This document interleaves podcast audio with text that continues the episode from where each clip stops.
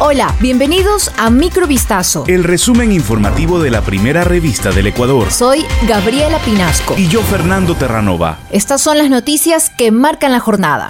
El presidente de la Asamblea, Virgilio Saquicela, posesionó a Raúl González Carrión como superintendente de bancos este jueves pese a la resolución de una magistrada que anulaba la mencionada designación. El pasado 1 de agosto, la jueza de San Borondón, Larisa Ibarra, declaró la nulidad radical de la designación y pidió al Consejo de Participación Ciudadana y Control Social, a cargo del proceso, que solicite una nueva terna por parte del Ejecutivo.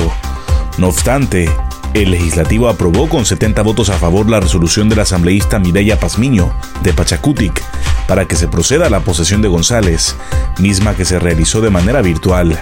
El juez Bani Molina fue procesado por su presunta participación en el delito de usurpación y simulación de funciones públicas, debido al fallo de habeas corpus a favor del ex vicepresidente Jorge Glass, Daniel Salcedo, condenados por corrupción, y de otro preso sentenciado por asesinato, sin tener jurisdicción, luego de que la Fiscalía General del Estado formulara cargos en contra del juez de garantías penitenciarias, el presidente de la Corte Provincial de Manabí, Carlos Zambrano, resolvió dictar las siguientes medidas cautelares, prohibición de salida del país y arresto domiciliario.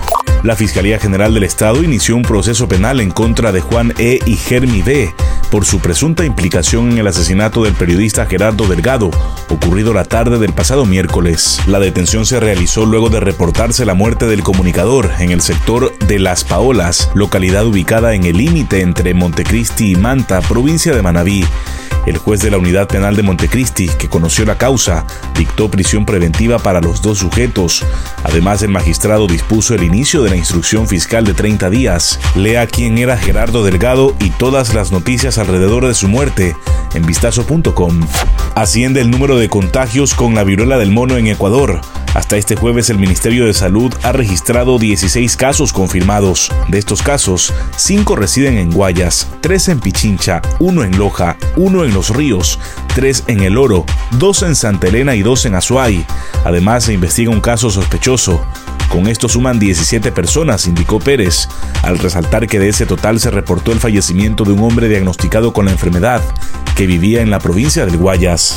Un estudio británico que cuestiona la efectividad de los antidepresivos químicos ha provocado un encendido debate en la comunidad científica, donde no hay un consenso claro sobre los orígenes de esa enfermedad. Este estudio critica la hipótesis de la serotonina, una molécula esencial para la transmisión de emociones en el cerebro.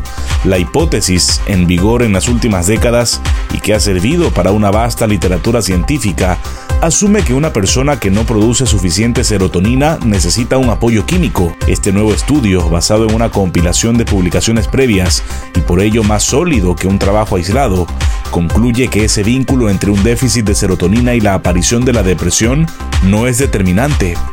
Lea más detalles sobre esta investigación en vistazo.com. Esto fue Microvistazo. El resumen informativo de la primera revista del Ecuador. Volvemos mañana con más. Sigan pendientes a vistazo.com y a nuestras redes sociales.